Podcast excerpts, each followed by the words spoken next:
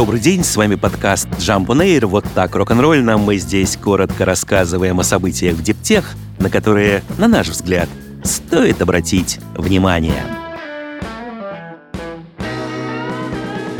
Рост поставок китайских электромобилей представляет угрозу национальной безопасности Великобритании, поскольку этими машинами можно управлять дистанционно. С таким заявлением выступил президент Британского института автомобильной промышленности Джим Сейкер. Он подготовил доклад, в котором утверждает, что производитель, находясь в Шанхае, может остановить от 100 до 300 тысяч автомобилей по всей Европе, тем самым парализовав страну. Сейкер заявляет, что регулирующие органы, хотя и могут проверять отдельные образцы электромобилей на наличие шпионских программ или других уязвимостей в системе безопасности, протестировать тысячи машин будут не в состоянии.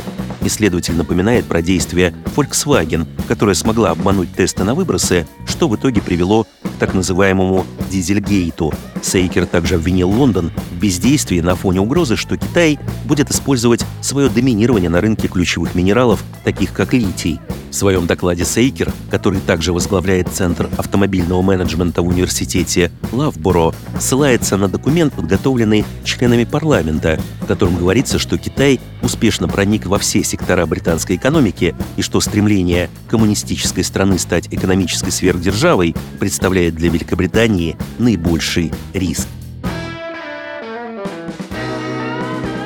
Японская мизуха Financial Group запускает долговой фонд, ориентированный на местные стартапы средней и поздней стадии. Его объем составит 10 миллиардов йен, это примерно 72 миллиона долларов. Судя по всему, основными заемщиками станут стартапы в высокотехнологичных областях, таких как биотех и возобновляемая энергетика. Кроме того, клиентами фонда будут компании, которым до получения прибыли приходится тратить значительные средства на исследования и разработки.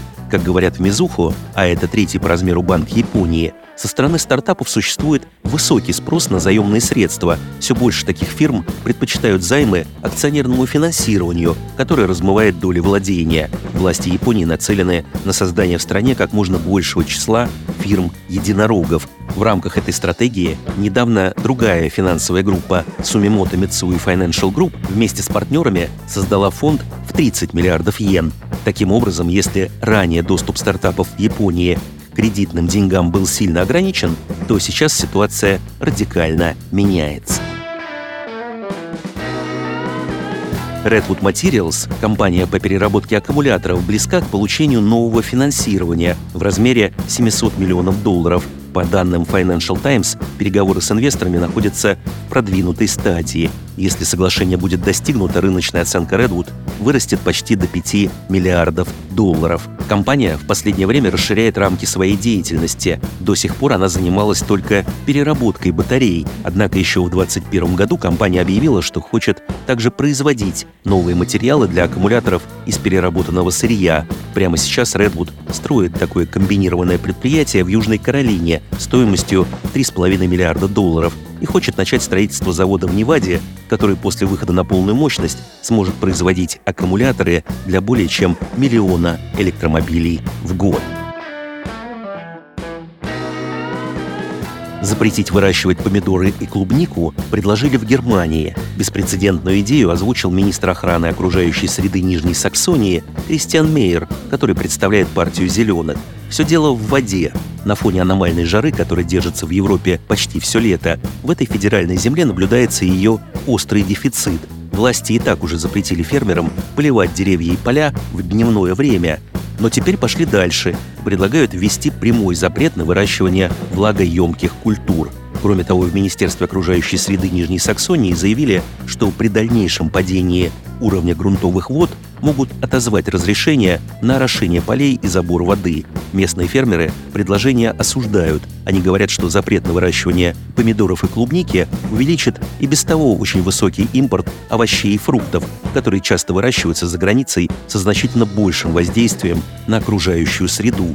Кроме того, аграрии и так уже используют в своей работе метод капельного орошения, который обеспечивает подачу влаги непосредственно к корням растений, а также разновидности теплиц, которые позволяют значительно сократить потребление воды.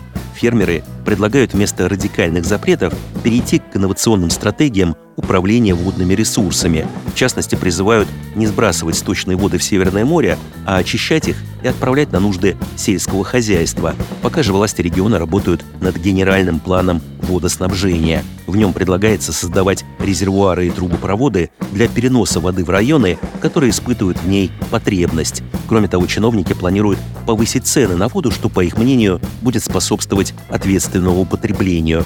Заметим, что клубника ранее уже попадала в поле зрения немецких экоактивистов. Недавно они призвали местных ритейлеров не закупать эту ягоду, выращенную в испанском муниципалитете Уэльва, входящем в Андалусию. В опубликованной весной петиции говорилось, что клубнику там выращивают с использованием украденной воды. Дескать, испанцы подпольно добывают воду для орошения своих грядок, а потом заваливают рынки ЕС своей дешевой продукцией. А в это самое время от постоянных засух страдает местный природный парк Даньяна – в Испанию даже ездила делегация немецких депутатов, чтобы выяснить, так ли это. Власти Андалусии, разумеется, все обвинения отрицают и говорят, что речь идет о кампании дезинформации и недобросовестной конкуренции, цель которой – вытеснить с рынка дешевую клубнику из Уэльвы. Сейчас почти каждая третья ягода на прилавках в Европе имеет испанское происхождение.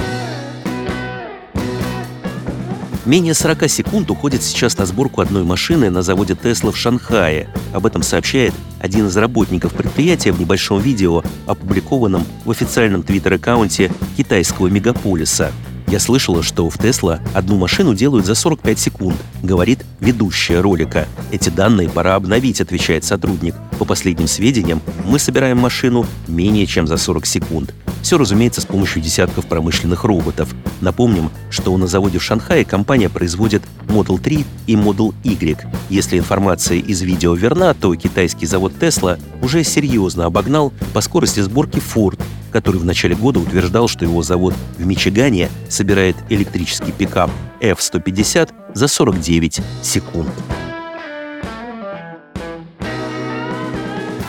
Лондонский стартап Switch продает оборудование, которое превращает любой велосипед в электрический. Заказчик получает комплект, в котором находится батарея с держателем, она дает запас хода до 30 километров, педальный сенсор и сменное колесо подходящего размера с электроприводом. Все это можно установить самостоятельно в домашних условиях. Цена вопроса по предзаказу около 500 долларов. Компания была основана в 2017 году и до сих пор обходится без крупного венчурного финансирования. Сначала деньги привлекали привлекались через краудфандинговую модель. Теперь ей на смену пришла модель краудшопинга. Она предполагает, что клиенты вносят депозит за комплект, который будет доставлен им в будущем. На сегодняшний день Switch отправила заказчикам по всему миру более 70 тысяч комплектов, а в списке ожидания еще более полутора миллионов клиентов.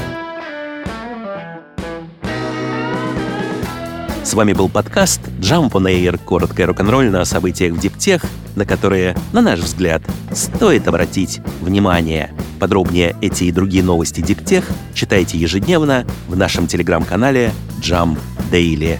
До встречи!